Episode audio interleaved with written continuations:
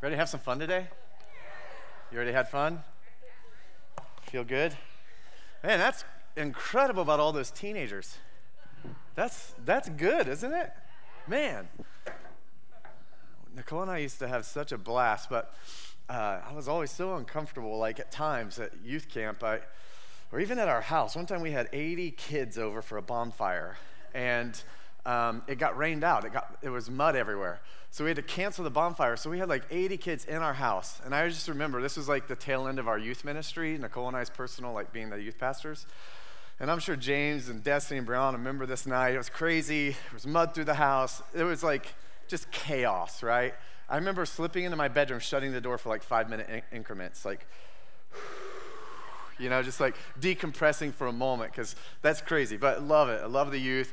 Um, I'll, I'll, say this Nicole and I did not ever uh, start a youth group, or, or we launched a youth group here at Upper Room several years ago. We didn't do that in the realm of thinking that was a stepping stone ministry to become the senior pastors. First off, the youth deserve more than that. It's not a junior version of Holy Spirit. It's not a junior ministry till you graduate to a real ministry. Like, that was our heart. We loved it. And we had no plans to ever do anything different in ministry. And uh, when my mom died, things changed. The Lord called me to be the senior pastor. Um, but that, the youth are worth that. And I can't wait. Next week, we're kicking off just a little mini series and I'm going to implement some testimonies over the next few weeks. And next week, we're launching that by hearing the youth's testimony. So, um, so anyways, I shouldn't have said that out loud. Now they're going to be afraid to come next week we'll see like half of them here next week because I'll have to get up in front of the church and share briefly like what happened. But it's like down the line, it's real quick, guys, like one sentence. But anyway, we're going to hear next week about what happened to what we just prayed into. So that's really exciting. All right, get your Bibles out or your app, and honestly, just hover on. Uh, first, or I'm sorry, Second Corinthians 11 and 12. We're going to be in those two chapters today. Uh, but we're going to make a couple declarations and say a prayer and then get straight into this thing. So, Second Corinthians 11, chapters 11 and 12. We're going to read two full chapters. Everybody say yes. All right, we're going to have fun, and uh, you're going to see me reenact a really fun story today. Um, you should say, I'm excited.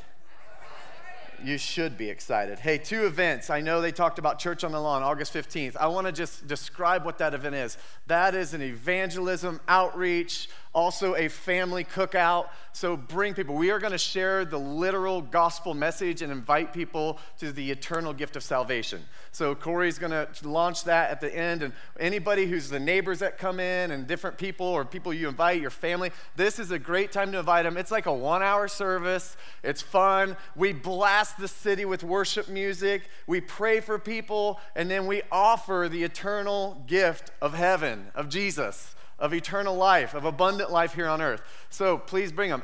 Here's some bonuses. We got two food trucks lined up that are free, all right? Now, there's some bad things that happen with COVID, there's some good things. One of the good things last year, we're like, instead of a carry in, let's do a food truck. So we got this cool barbecue food truck, and we didn't charge anybody for it. The church just pays for it. But there was an incredible long line, and it took like more than 20 minutes for some of you to get your good barbecue. So we're like, let's also do a taco truck. So we got barbecue coming back with some gluten free and different options, and we also got tacos coming. So two food trucks, Kona Ice. I'm telling you, this is the one to invite people to, all right? And this is ultimately the opportunity. We started this when we launched two services. We're like, we want unity in the body. We want there still to be one church here. And uh, so we did church on the lawn and uh, just had a big cookout and family picnic, and kids will have jumpies. Oh, we have foosball, a foosball jumpy coming, where I think we all get to get in there and play foosball with each other in this giant field thing of like an inflatable thing. It's going to be fun. So, lots of stuff. Okay, everybody say, today is going to be a good day. Today is going to be transformational. Today I'm going to leave better than I came in. Today is amazing. Let's do it. Let's jump in here straight away. Lord, we just thank you for um, just today. We thank you for what you've already done in this place. We thank you for captivating our hearts in worship. Lord, we adore you. You are worthy of our worship. You're worthy of our first fruits. We bless you, Jesus. Let our week, let our lifestyle be adoration to you. Let our, our just let us turn our hearts to you daily, Jesus, not just on Sunday. We love you. Thank you. And we just pray that today's word, Lord, that you use me as a vessel. Speak through me, Lord, and let our hearts hear what you have from heaven in Jesus' name. Amen. All right, here we go. Let's go on a journey. All right, it's gonna, journey's gonna kind of start like, man, life's really good, okay? We're gonna get there. Life's good, and then we're gonna all repent at the end. Does that sound like a good journey to do today? We'll see if we can make this connection, okay? Life being good and repentance, which uh, don't, I, I, speak on repentance. I'm not afraid to speak on sin. Uh, not my favorite subject. I love speaking on the Father's heart, His love, His goodness. I love preaching the kingdom. King, Jesus spoke the kingdom more than anything. Um, but there's times that we just need to go for it and, and just be really vulnerable and real. So, Second Corinthians, is it cool if we read two full chapters? Is it okay if we read like three pages of scripture today? All right. Let's go, and then I'm going to share a fun story. I hope you will put up with a little more of my foolishness. Sometimes that's how I feel when I'm up here. Like Paul's writing this letter to the church of Corinth, and like sometimes I feel like that. I hope today you'll put up with some of my foolishness. It says, Please bear with me, for I am jealous for you with jealousy of God Himself. I promised you as a pure bride to one husband, Christ. But I fear that someone, somehow, your pure and undivided devotion to Christ will be corrupted, just as Eve was deceived by the cunning ways of the serpent. You happily put up with whatever anyone else tells you, even if they preach a different Jesus than the one we preach, or a different kind of spirit than the one you received, or a different kind of gospel than the one you believed. So Paul's confronting Corinth. He's on his way there. He's getting ready to make his third visit here, and he's confronting the church of Corinth. It's kind of like the, the first Corinthians, the first letter, um, it, it, it fell short on, on some hearts, okay? So he's writing a second letter, making another trip, and it says, But I don't consider myself inferior in any way. So, so there's this battle going on, and there's this influence in culture, right? There's these false prophets, these false teachers, these false apostles, and there's been a lot of gossip. There's been a lot of speculation that Paul was taking advantage of them and Paul was taking from them. And these people are literally trying to sow discord and seeds of doubt into this church and into the people at that time. Does that sound a little familiar today of culture? What culture might be trying to do in our world today? So here's Paul confronting some of that, and he's getting pretty bold here, and I appreciate it. I'm seeing some faces here that's just amazing, and I see new little babies. Maria's here, Brittany's here with two little ones. Man, welcome to Upper Room for your very, very, very first time, little babies. All right, here we go. But I don't consider myself inferior in any way to these super apostles who teach such things. I may be unskilled as a speaker, but I'm not lacking in knowledge. We have made this clear to you in every possible way. Was I wrong when I humbled myself and honored you by preaching God's good news to you without expecting anything in return? I robbed, that's in quotes. There's been an accusation that Paul is taking advantage of them or robbing them or taking money. And it says, I robbed other churches by accepting their contributions so I could serve you at no cost. And when I was with you, you didn't have enough to live on. I did not become a financial burden to anyone, for the brothers who came from Macedonia brought me all that I needed. I have never been a burden to you, and I never will be. As surely as the truth of Christ is in me, no one in all of Greece will ever stop me from boasting about this. Why? Because I don't love you? No, God knows that I do. So, so let me just tell you this story. So, Paul's concern, he, you can tell he's concerned here. Who are you listening to? What are you believing? What, what are you standing up for, right? We're kind of getting into this. I have a, a short story before I get into a really funny one later. I asked the girls if I could tell this story. They said yes, but not by name. Okay, so I'm going to do my best to not use their names, all right? So we have a daughter comes in our house a couple, a week or two ago, and uh, she says, you know, I don't know what to say here. So and so just forced me to get the volleyball from under the car. Now, now, let me paint the picture here. We're two minutes away from leaving to go take them to a sporting practice, all right? I'm ready. It's an evening. Practice is like 7 p.m. to 8 p.m. I'm like, oh, really? We got to go out that late? Because now that I'm 40, 8 p.m. is really late like especially when we wake up around 5 5.30 in the morning it's like okay really we were in bed last night one night at 8.15 p.m we're looking at the, the daylight out our window we're like this is what our life has become With four little ones, you're just like waiting to get to that point of your day, like, right? So, anyway, it, we're pushing like five to two to five minutes before we need to leave. And, and the one daughter comes in covered in mud. We're supposed to be leaving. She's the one that has practice. We're supposed to be going. And she's like, so and so made me crawl under the car and get the volleyball. And I was like, forced you? What did she do? Did she hit you? Did she get physically violent? No. Well, how did she force you? When I think force you, did, did she hold a knife to you? Now I'm being like this condescending dad, right? Like, did she hold a knife? When you say force, you know, um, she, so I call in the other daughter. Daughter, come here. Did you force so and so to crawl under the car and get the volleyball? No, I just told her she needed to do it. Why couldn't you do it? Who hit the volleyball? we're processing this. Well, I hit the volleyball. Then why'd you make her? Why'd you tell her to get it? Why didn't you get it? You make a mess, you clean it up, right? So we're teaching these things. So, so anyway, then we excuse the one daughter who forced the other daughter to crawl under the car. Am I doing a good job disguising names? Okay. Whew, it's kind of hard. I know, I know. When I get permission to tell a story about them, I've got to get this thing right. So then the one daughter leaves, and then here's my moment daughter, how are you going to succumb?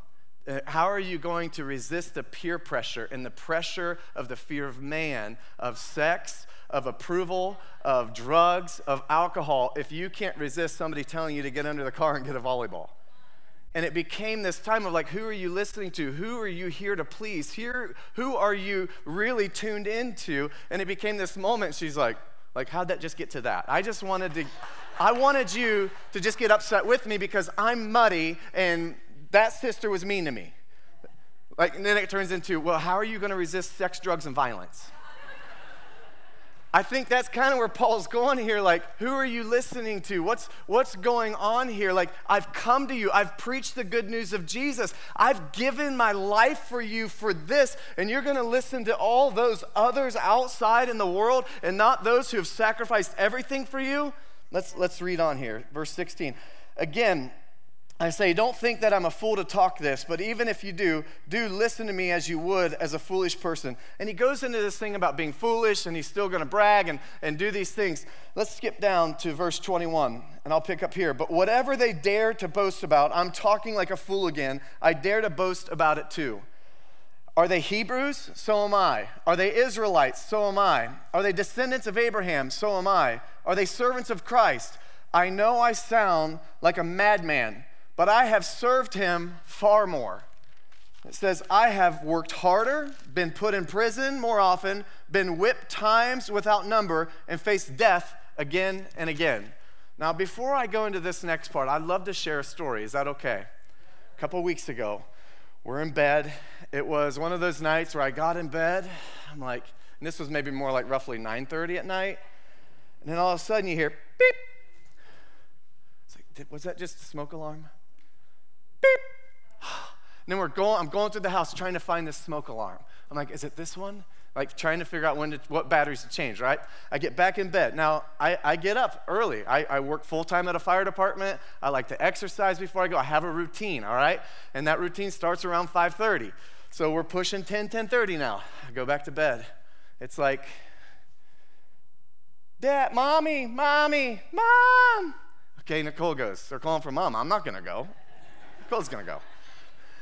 It's like when they were crying, go feed the baby. So then all I heard, all I hear is, Aaron, you might want to come in here. I'm like, oh, did we have puke? Like, what's going on right now? Did something break? What, what are we doing now? It's about 11, 11.30 now. I just fallen asleep, all right? Now 5, 5.30 comes early. All of a sudden, I get to the room and whew, a bat's flying around. I'm not going to be ashamed. Here's what I sound like. Ah! Okay? I really did.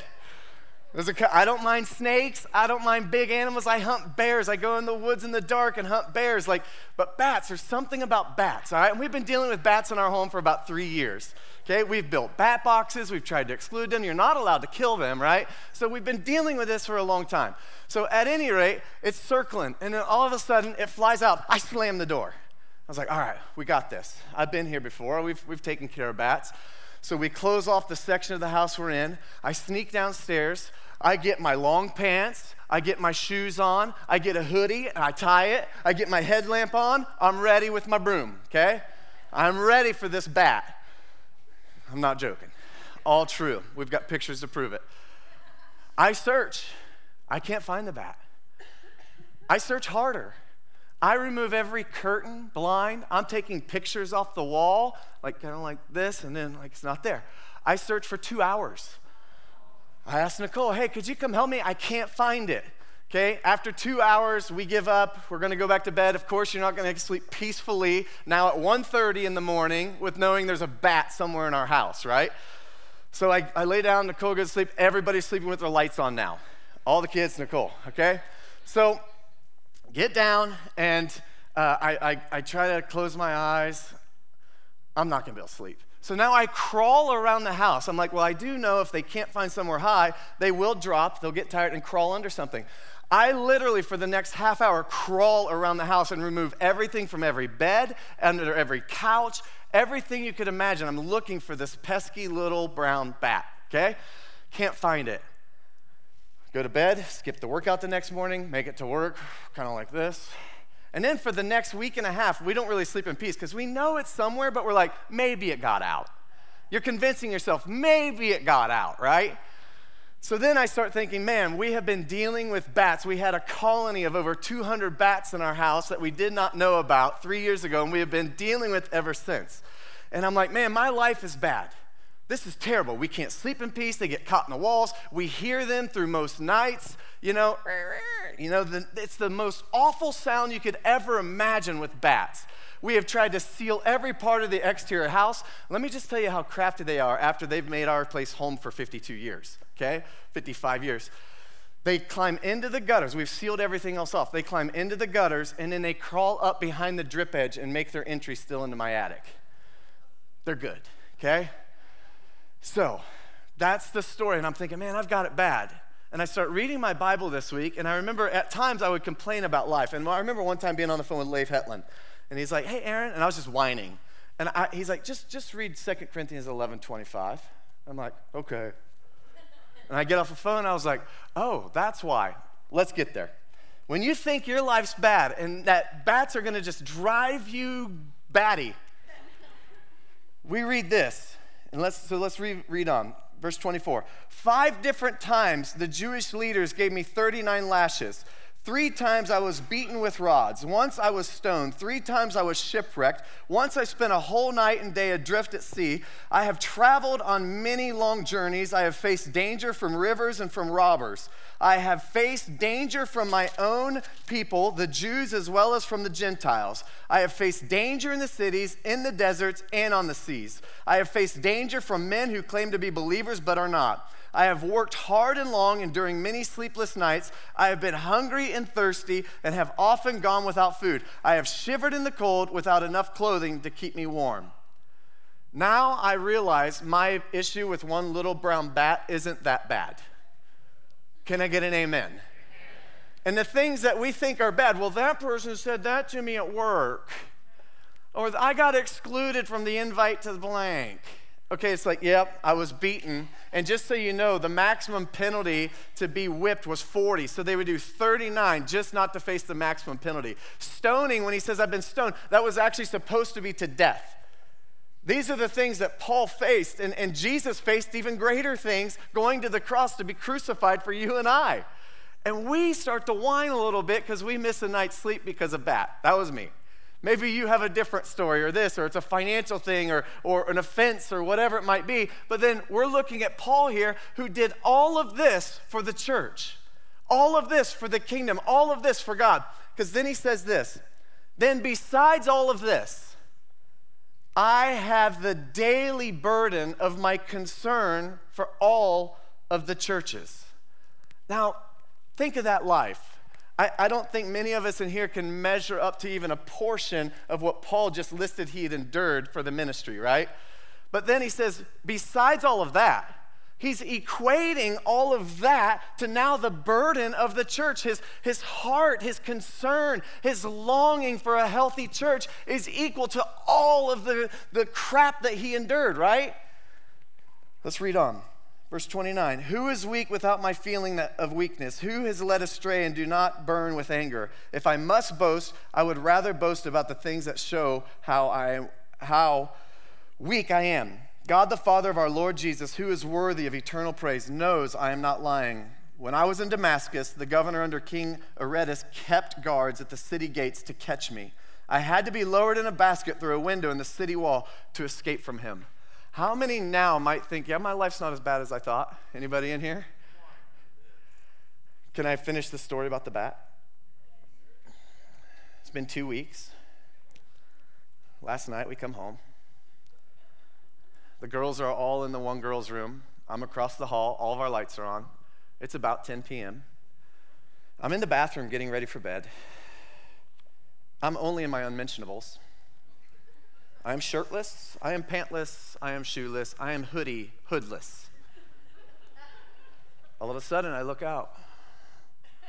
There's the bat flying back and forth in the hallway. Bat! Ah!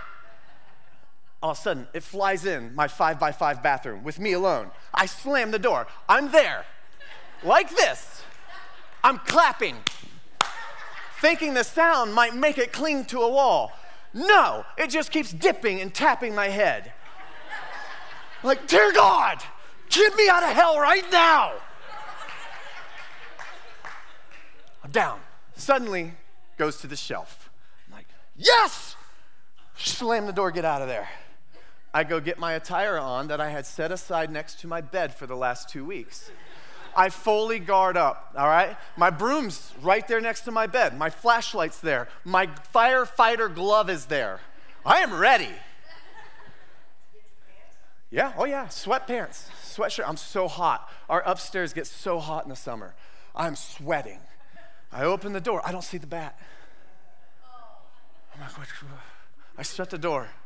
The girls are all in the room with the door shut, again, sealing everything off. I get a chair. There's the bat. I grab the bat with my hand. I go outside and I effectively, appropriately release the bat. Okay? And I come upstairs.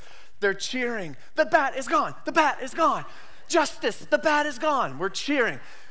Evelyn wanted to see the bat before I take it out. And it's, you're doing that.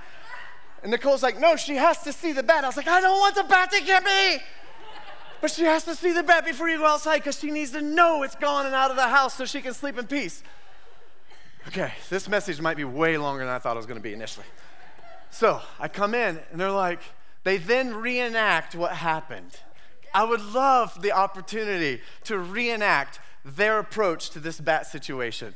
Dad, do you want to know what you, we did when we, you yelled bat? Yes, I do.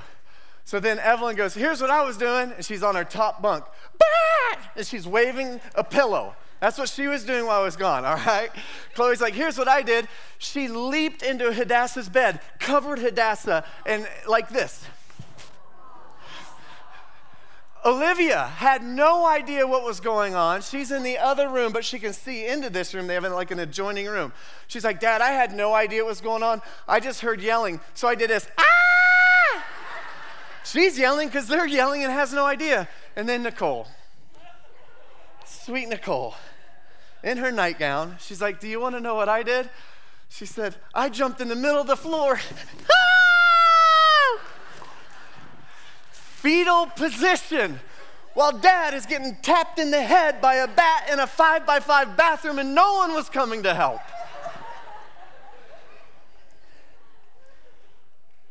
Life was victorious last night. We slept in peace.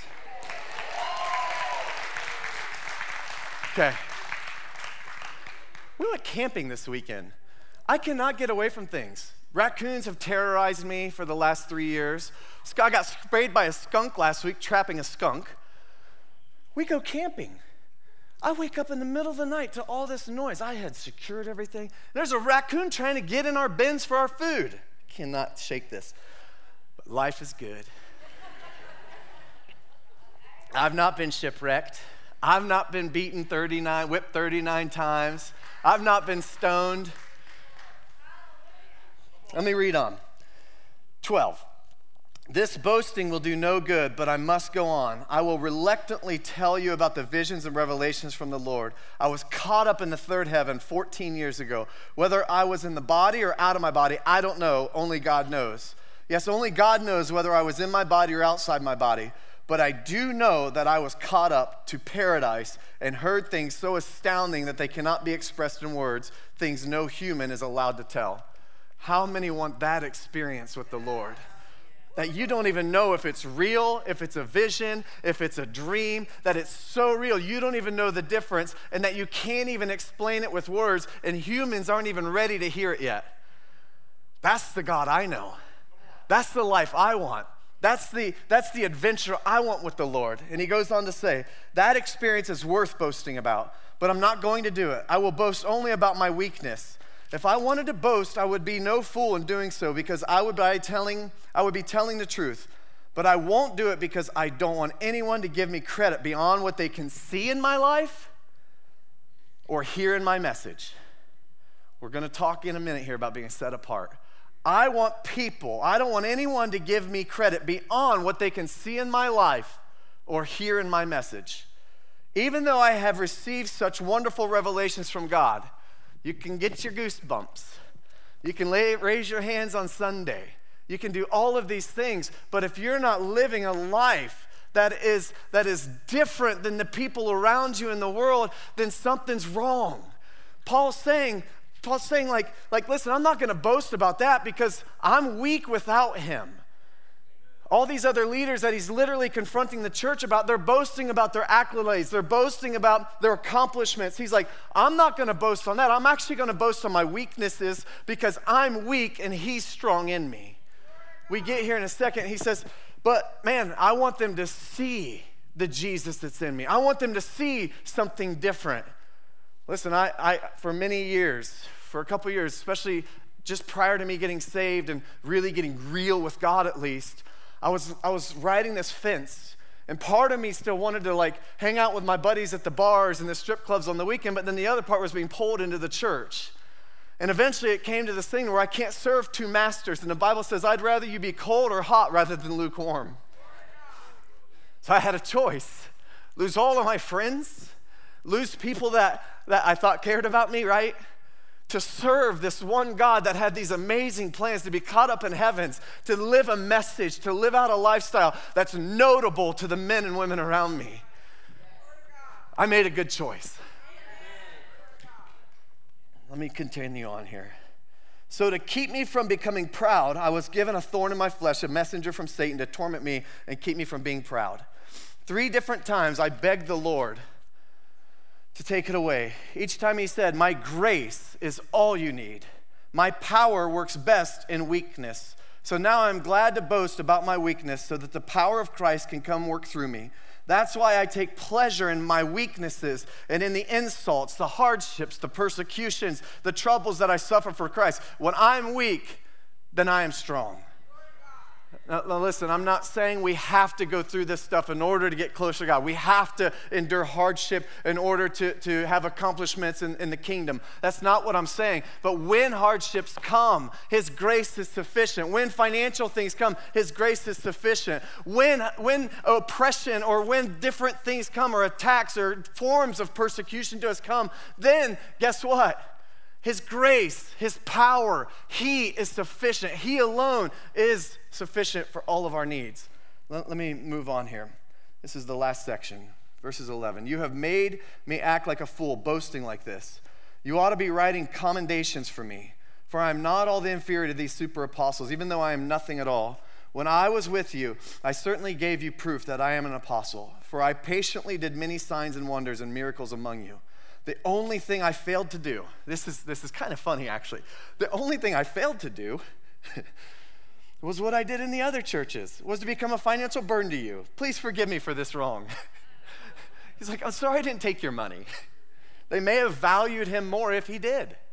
Sometimes, I, Nicole and I were discussing, if we want to know where somebody's heart is, you look, used to say you look at two things their money, where it's going, their checkbook, and their time where those two things are going. I'd add a third thing now social media. Where's your social media? That's where your heart is, that's where your affection is. Those three things. He's saying, man, maybe, so if we sow into things, a lot of times those are things we value. Maybe Paul should have. Maybe that's why he's apologizing. Just a thought. Now I'm coming to you for the third time, and I will not be a burden to you.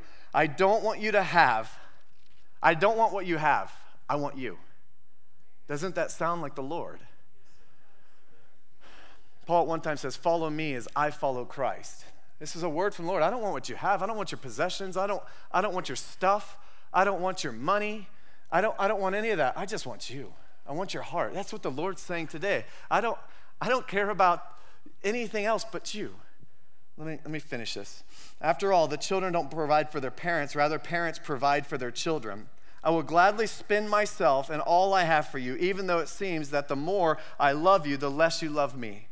Some of you admit I was not a burden to you, but others still think I was sneaky and took advantage of you by trickery. But how?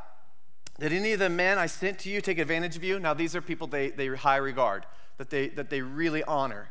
So he mentions them. When I urged Titus to visit you and send our brother with, you, with him, did Titus take advantage of you? No, for we have the same spirit and walk in each other's steps, doing these things the same way. Perhaps you think we're saying these things just to defend ourselves. No, we tell you this as Christ's servants and with God as our witness. Everything we do, dear friends, is to strengthen you.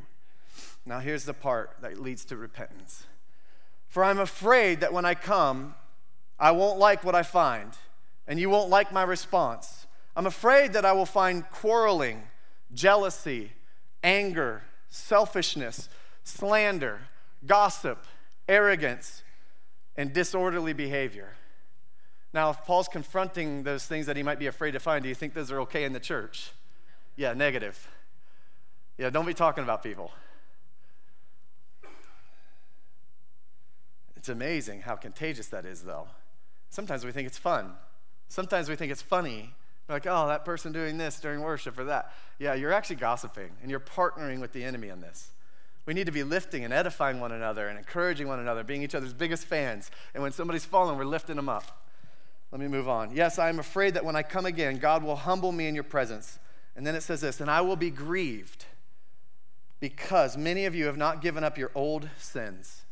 You have not repented for your impurities, sexual immorality, or eagerness to fo- for lustful pleasure. Man, this is hardcore. I love Paul's vulnerability here. I love Paul's um, transparency. I love how he's being real. Like, I- I'm weak, I'm going through this, but I'm afraid of this. But he's saying, listen, I've done all this. Besides all of this, I wear the, bur- I wear the burden of the churches. And, and many times he's mentioning, but I love you. And I love you so much, but I'm concerned you don't love me the same. I value you, but I'm concerned you don't value me the same. So we're getting into this thing that where Paul's biggest concern is, is of their lifestyle. His biggest concern is the culture of the church, of what they've become and who they are. His biggest concern is that they haven't turned from their sins and that they haven't repented for the things that they're doing. I, I love the love of God. I love the cross. I love Jesus. And I believe this there's some things in sin and there's some things in righteousness and holiness that we have to pursue as a lifestyle, not just a one and done thing. God never stops loving us, He'll never leave us, forsake us.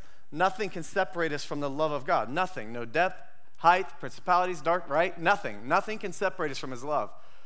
But in this continual lifestyle, it's this continual lifestyle of repentance, of being like Paul. I'm going to boast about my weaknesses because when I'm weak, he's strong. It's this, it's this thing. Let me get into just a few things here. I want to define holiness and sin. There's a little bit of a different thing there. And holiness, a synonym is righteousness or righteous. It's right standing with God. True holiness is a life pleasing to God. It's sacred, it's purified, it's consecrated, it's set apart. It's, it's, it literally means to belong to God. To live in holiness is to belong to God. Sin, yet, is missing the mark. It's the compass is just a little off course. Sin is doing anything or not doing something that displeases God. Okay, so it's not just about what we do, it's also what we don't do if we're convicted to do it, right? So, for instance, if we don't tithe, that's a sin and not tithing is a sin. It's not doing something that pleases God. Versus sinning, if I if I go cheat on Nicole, that's sinning. It's something I'm doing that displeases the Lord. That's sin. The difference between sin and holiness is it's a continual lifestyle to live in Him, from Him, and through Him in righteousness. It's right standing in God. Listen, God forgives sin. Absolutely forgives sin every single time without fail, without even question, right? So my heart then isn't a condition of not trying to fail or mess up or this cyclical thing of, oh man, I'm going to do it again. No, holiness is this draw, this, this, this being compelled to want to please the Father and live in right standing with Him and please the Father. And maybe not do those things that my friends are doing on the weekend, or, or maybe join this instead of that. Or like, it's just things of the yeses and nos. It's not giving up something, it's gaining a whole lot more. It's this mindset. So let me go into just a few things with mindset being set apart. Time out. Leviticus says this. Is it, is it cool if I just have a little more time? Awesome. Leviticus 20, 26. I know that bat story bought me at least 20 more minutes. I know that. You'll remember that. You won't remember anything else, but you'll remember that. Leviticus 20, 26 says, You shall be holy to me, for I, the Lord, am holy, and have separated you from the peoples that you should be mine. Let, me just say this. We're not to be so, um, let me see here. We're to be set apart, not withdrawn. We're, we're supposed to be in the world, influencing the world, being a light in that darkness, not afraid of the darkness. But we're supposed to look different in the process. We're supposed to be different in the process. We're supposed to sound different.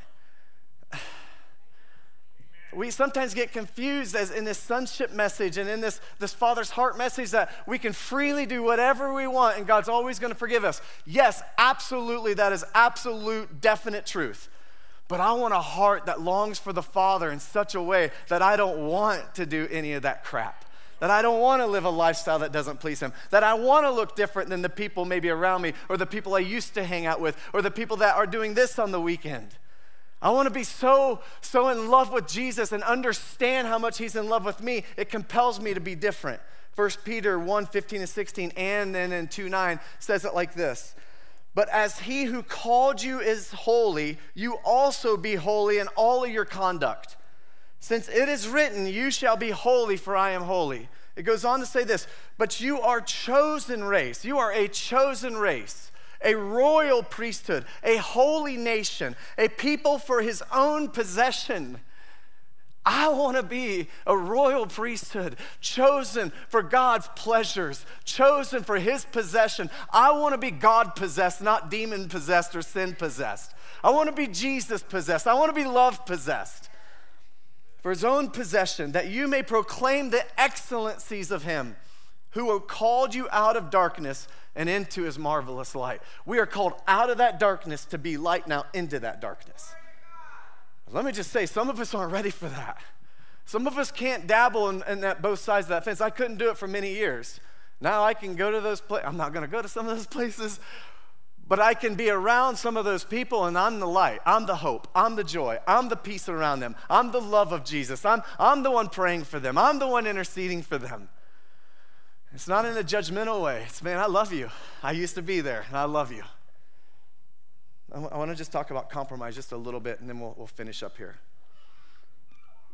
Compromise, it's, it's funny how, like, nothing starts in the full big thing. Can I just be real for a second? It doesn't start straight up to adultery, cheating on your spouse. It's usually a little message on Facebook or this, this little thing or, or somebody who complimented you or this, this maybe person at work noticed something and, oh, that felt good. It's always a compromise. It's never to the full thing. Man, I'm just not going to go out and just like, oh, boy, that person's attractive. I'm just going to go sleep with them. It doesn't start there. It's always a compromise. And in our walk with the Lord, there's this level of conviction that's different, a bit different for each of us. But then there are some that are just like no go zones. So, so here's this thing of like Samson. We, we, it wasn't, Delilah wasn't the major issue. It didn't just like, oh, he's lost his strength. He let Delilah cut his hair. No, it wasn't that. It was when he slayed a lion and then he dug honey out of a dead carcass when he had taken the Nazarite vow to never touch a dead animal or used the jawbone of a donkey to slaughter thousands. It was when he celebrated his wedding and he drank some alcohol. His demise wasn't Delilah, it was the compromises that led up to that lifestyle that led to his fail and his fall. David, His fall wasn't to Bathsheba, it was when kings were supposed to be off at war and he was preoccupied on a rooftop gazing instead of off to war like a king should have been. It's not doing what he was supposed to be doing. Many of us, when you're not doing what you're supposed to be doing, you get bored. You look elsewhere. If you're not getting the needs met, like, man, the biggest key to marriages and healthy marriages is communication, explaining your needs, being open and vulnerable. Let me, let me move on here, but Paul's concern was who are you listening to? The church, he's confronting these things because they've allowed these seeds to grow into even accusations against him. We allow these seeds. And first, it's that little chuckle about that person and what they did in worship. Then all of a sudden, well, can you believe this about her? Can you believe? Did you hear this? Man, did you know they're in this? Did you know they're going to counseling? Well, good. They're pursuing health. It's amazing. Good for them. How can I pray for them? Man, maybe we should have them over for dinner and bless them and, and be people of light in their life. Matthew 6:33 has been a life verse of Nicole and I's for many since since really I got saved. I have been bivocational and, and heavy ministry for the last 14 to 15 years. Been working full time, literally ministry full time for around that time. And I just remember early on, I called Pastor Nathan from Bethel Marion, where they're going to youth camp this week. And I said, Man, how do you, he worked full time, did full time youth pastoring. It's like, how do you do it? He's like, Aaron, man, I just I live off of this verse, Matthew 6:33. Seek first the kingdom of God and his righteousness, and all these things will be added unto you. It's like, man, he's like, it's not about the quantity of time you have with your family, it's the quality of time and that you're actually present when you're there. He start giving me all these tips. It's when you're there, you're present. When you're at church, you're present. When you're with your family, you're present. When you're on a date with your wife, you're present. You're not dipping in and living two different lives. Like you're, you're there in that moment. And, and Matthew 6, 31 through 34 says this is don't worry about the, these things saying, what will we eat? What will we drink? What will we wear? These things dominate the thoughts of unbelievers. Worrying about physical, tangible things dominate the thoughts of believers. And it says this, but your heavenly Father already knows your needs. Reminds me of Paul's promise that his grace is sufficient for all of our needs, right? Then it goes on, seek first the kingdom of God and his righteousness, and all these things will be added unto you. So don't worry about tomorrow, for tomorrow will bring around its own worries. Today's trouble is enough in a day. See, seeking God and righteousness is connected to not worrying. When I seek God and his righteousness, it says all these things are added to me. You ever wondered what that really means? Like when God gives you an open ended thing, an offer of what all these things added unto you, what are these things added unto you? All things. Yeah, that's amazing. I'll take that. You fill in the blanks. You fill in what the all things are, what those things added unto you are. Maybe it's like joy unspeakable, right? Maybe it's like Solomon when he asked for wisdom. It's all of these things, right? So it's amazing. But, but here's the thing I, I love what Wendy Backlund says. She says, worrying is planning a future without God. Worrying is planning a future without God because where God is, there's no worry. Where His kingdom is, where His presence is, when He's full in me, like I'm not worrying about anything. When I'm filled up with Jesus, there is no worries. He's going to take care of it. It may not be when or how I want, but He'll do it again. Matthew 6 is really a single hearted devotion, and blessing is always connected to the heart.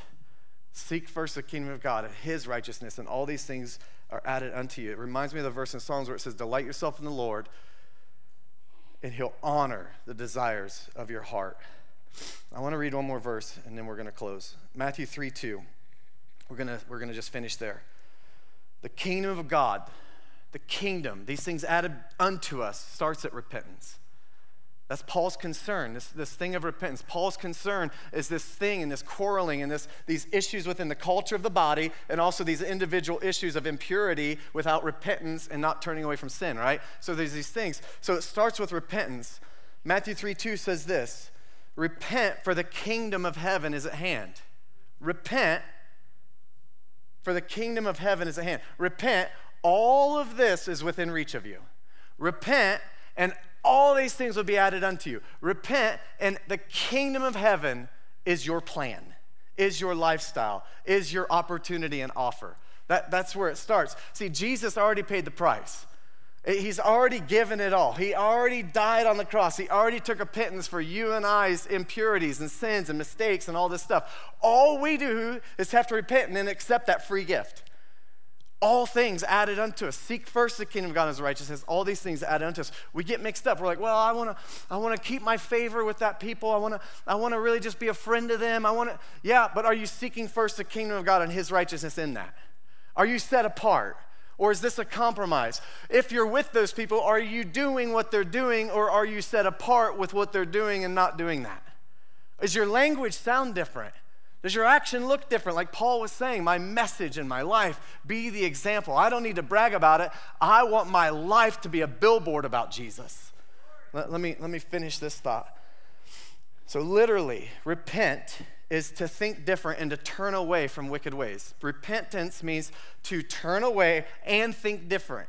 Okay, so it says, repent, think different, and the kingdom was within reach. Repent, think different, come up to the penthouse of thinking. Come up here, I'll show you great and mighty things, right? These are promises of the Lord. So repentance isn't over until we have a glistening hope of the area that we're repenting over. True repentance is having a hope of the area we're repenting over, to where when I truly repent and I give my heart and I know who God is, I don't even have to concern myself with that temptation. Now, I may not want to go there. I may need some boundaries and some, some safe things set up. I, I, dealt with pornography early in our marriage and struggled with that. We built a house, it was an office with no walls. Nicole, she, she helps me with my phone and, and, and certain things that are blocked. I'm not free of temptation, and I certainly don't want to even veer into an area of getting there. Billy Graham, when he would go and travel and do these big crusades, he would rent an entire floor of a hotel out because he didn't even want an accusation to come or temptation. They remove all the TVs from there. All of these things, the, the pure life that Billy Graham would live so that there wasn't even, I want my life and my message to portray only Jesus.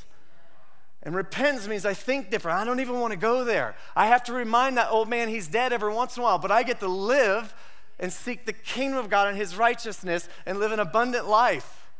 Let me, let me finish here. The band can come. There is this verse that is just like, it's the summary of really life in Jesus. In order there to be life, something has to die, though. In order there to even be revival, something had to be dead. And to revive something, something has to die. I believe like revival is launched and kicked off, and even a lot of times the kingdom lifestyle is in this lifestyle of repentance. Every day, man, I just I, I have this conversation with the Lord. There's certain things that come to mind, there's some that don't. Lord, forgive me for my sins. Forgive me for what I've done wrong or not done today that's pleased you things I know and things I didn't know. Lord, let my life, let my integrity speak for you. If anybody's ever telling you something like, hey, I'm going to tell you this, but you can't tell anybody.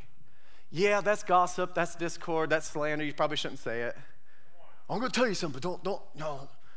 Come on. If you weren't supposed to tell anybody, where's the confidence? Like, these are the things. Trust me, we've been talking to our girls about this. Just know when somebody's talking bad about somebody else to you, they're talking bad about you behind your back. These are little things of lifestyle Christianity, these little things of integrity, these little things. Lord, don't let me worship myself. Let me worship you. Don't let me worship my body. Let me worship you. Don't let me worship food. Let me worship you. Don't let me worship lack of food. Let me worship you. We can go all these extremes of what we do and the pleasures that Paul was talking about, the pleasures of man, the fear of man. The Lord is just calling us to this beautiful lifestyle of repentance and holiness and righteousness to where it's not these things I can't do, it's these things I now get to do. When I said I do to Nicole, it meant I said thousands of I don'ts elsewhere. It meant when it's date night last night, it's I do to the date night and I don't to the invitation my sister sent for a bonfire. That was an I don't. It was a good I don't, but it was an I don't. No, I committed to Nicole. When we say I do to Jesus, it's this beautiful I do that outweighs and outmeasures and outlasts and outlives any I don'ts that I ever get to do. I do get to live for Christ. I don't go to strip clubs anymore. I do get to live for Christ. I don't lust anymore. I do get to live for Christ. I don't hate people anymore. I hated all people. I didn't discriminate. I hated all people, bats and people. They were like insane for me. Jesus captured my heart. I love people. I still hate bats. Okay? I do get to love people now. I don't have to approve of their lifestyle sin. I do get to love people now. I don't have to come in agreement with that lie. I do love people now. I don't have to do what they're doing. To love them, to be a friend with them, to be, to, to, to be encouragement to them. These are the I do's and I don'ts. We get in this thing of, well, when you say it's such a boring life and, you know, you can't do so much. Man, I will take the I can'ts in Christ more, way more over than the I cans in the world. Because I can do all things through Christ who strengthens me. And I can't do the all things with Christ not strengthening me. Let me finish this up with this verse. Second Chronicles 7:14. If my people who are called by my name, Paul is calling this church out in Corinthians 11 and 12 here. He's calling this church out to their true identity. He's calling these members of this church out to their true identity. He's saying, You are God's people. You are set apart. You are to look different. Your life is to be a message for Him. You are to pursue righteousness. If my people who are called by my name, we are called by the name of Jesus, we were bought with the price of His blood, says, humble themselves, pray, and seek my face and turn from their wicked ways, then, then see here, that's, that's our part.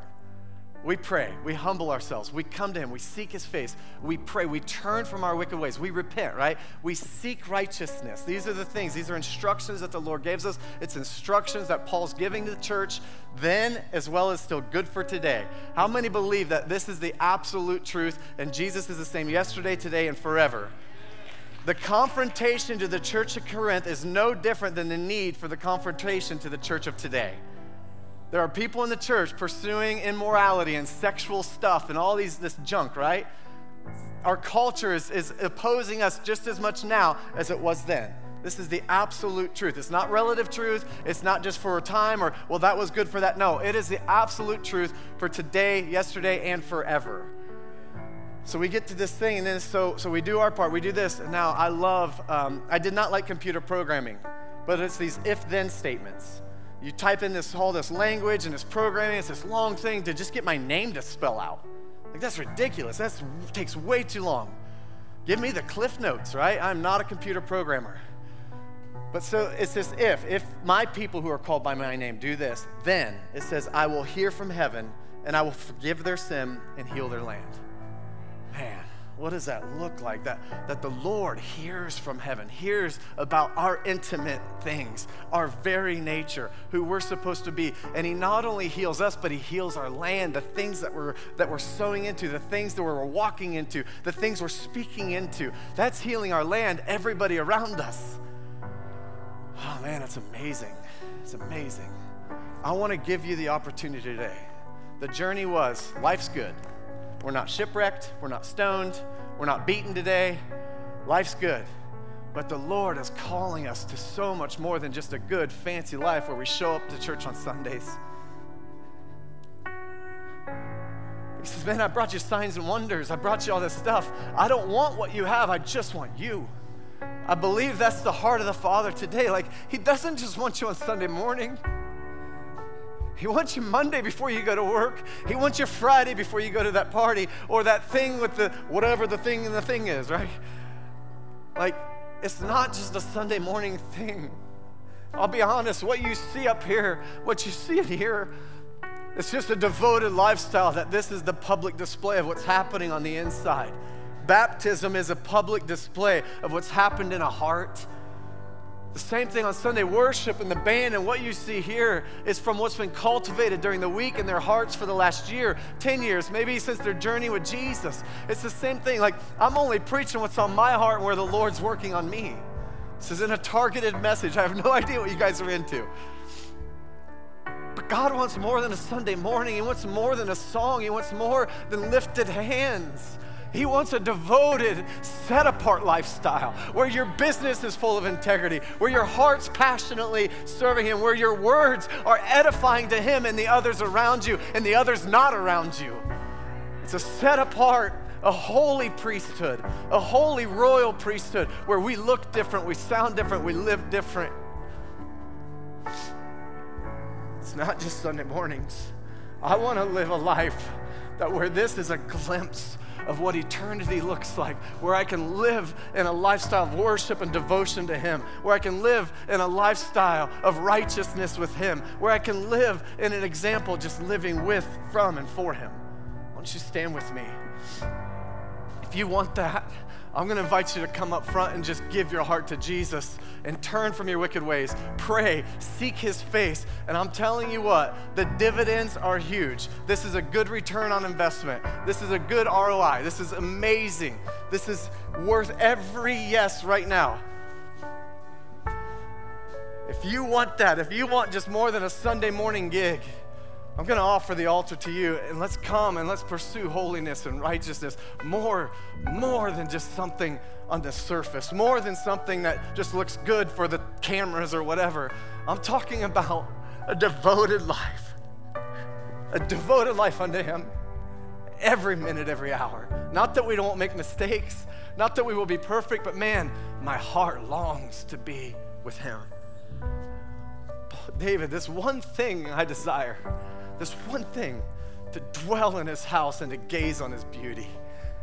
Today, that's what I want. I want to dwell in his house and gaze on his beauty and pursue him, and in that, seek his kingdom and righteousness. And all these things will be added unto you. Listen, this is a call to repentance. I know it's weird, and it's not weird at all.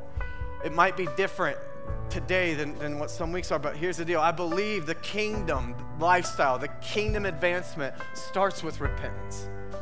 And in your own way, I just, man, I, I just had this vision of the altar being full. And man, if you want more than a Sunday morning lifestyle, just come. Just come right now in your own way. Just give your heart to Jesus. Lord, we thank you. We thank you, Jesus, for devoted, set apart lives.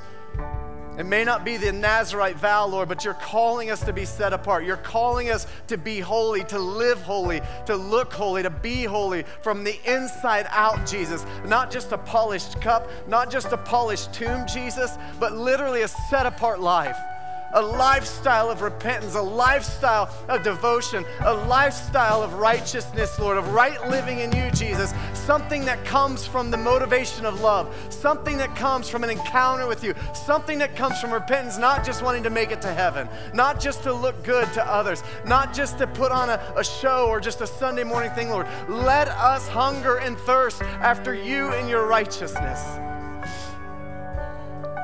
Lord, we thank you, Jesus. Let us, let us get back to our first love. Let us do our first works over. If we do our first works over, Lord, maybe we'll experience the first fruits again.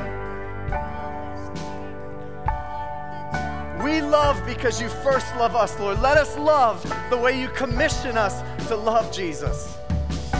We love you, Lord. We love you, Jesus.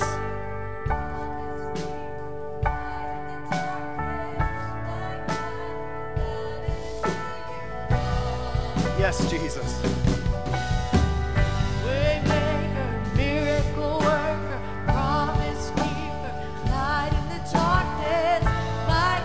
Your grace, your power is more than enough. You are strong in our weakness, God. Waymaker, miracle worker, promise keeper, light in the darkness, my God. Thank you, Jesus.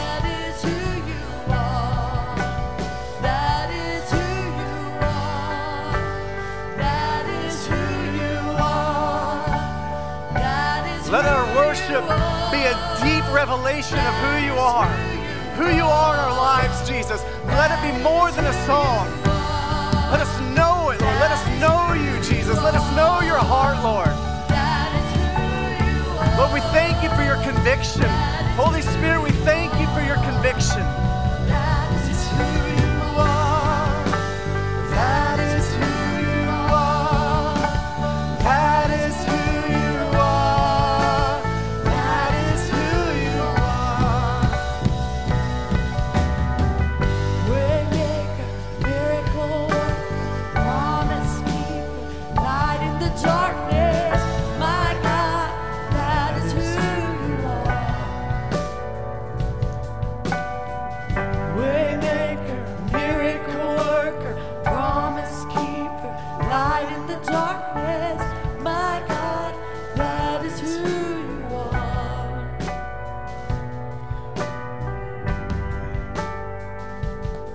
Ask our prayer team to come and start just praying for people.